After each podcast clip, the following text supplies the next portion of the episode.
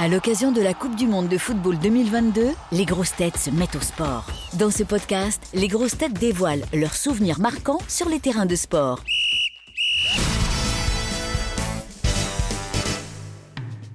Le soir de la finale 1998, est-ce que vous vous souvenez de ce que vous faisiez ou est-ce que vous étiez Toi, tu t'en fous tu- Alors, euh, ouais, je, je- je Euh, pense que, euh, de toute façon, c'est quand même les finales, euh, quand, la, quand la France est en finale, c'est assez difficile quand même de ne pas regarder. On a toujours autour de soi des gens qui, qui ont envie de regarder. Donc, je pense que je l'ai vu chez moi avec mes enfants. C'est 98, c'est ça? Exactement. Donc, j'avais deux enfants de 6 ans et deux enfants de 3 ans. Ah oui, ils ont oui, coupé, bah, oui. ils ont dû. Non, ils ont peut-être regardé un peu aussi. De toute façon, euh, ils, euh, si ça bouge, on aime bien quand ça bouge. Oui. Quand on est petit. Euh, Trois ans.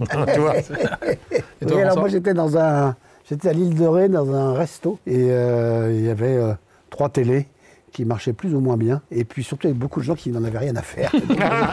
J'étais hors de moi, j'en avais marre.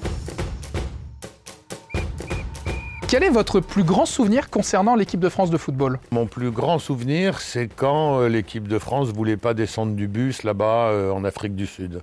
Parce que comme moi, je m'intéresse pas énormément à ce jeu, donc euh, ce qui m'a le plus marqué, c'est cet incident euh, qui apparemment euh, a fait beaucoup de souffrance et beaucoup de chagrin à des tas de gens. Nous Français qui faisons grève euh, sans arrêt, là pour Oui, une vrai. fois, ceux qui étaient très très riches faisaient grève et ça c'est beau.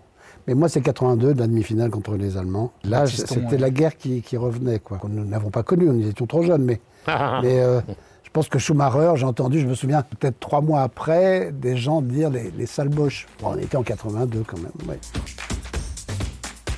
C'est quoi votre pronostic pour euh, là l'équipe de France au Qatar en 2022 pour cette Coupe du Monde? Alors moi, je pense qu'ils se font euh, balayer dans, le, dans le, la, euh, la phase... Dès les phases de dans poule? le Oui, dès Ah les ouais, phases dès de le départ oui. Moi, je pense pas. Non, mais je, je verrais bien. Alors, moi, je me les mettais dans le.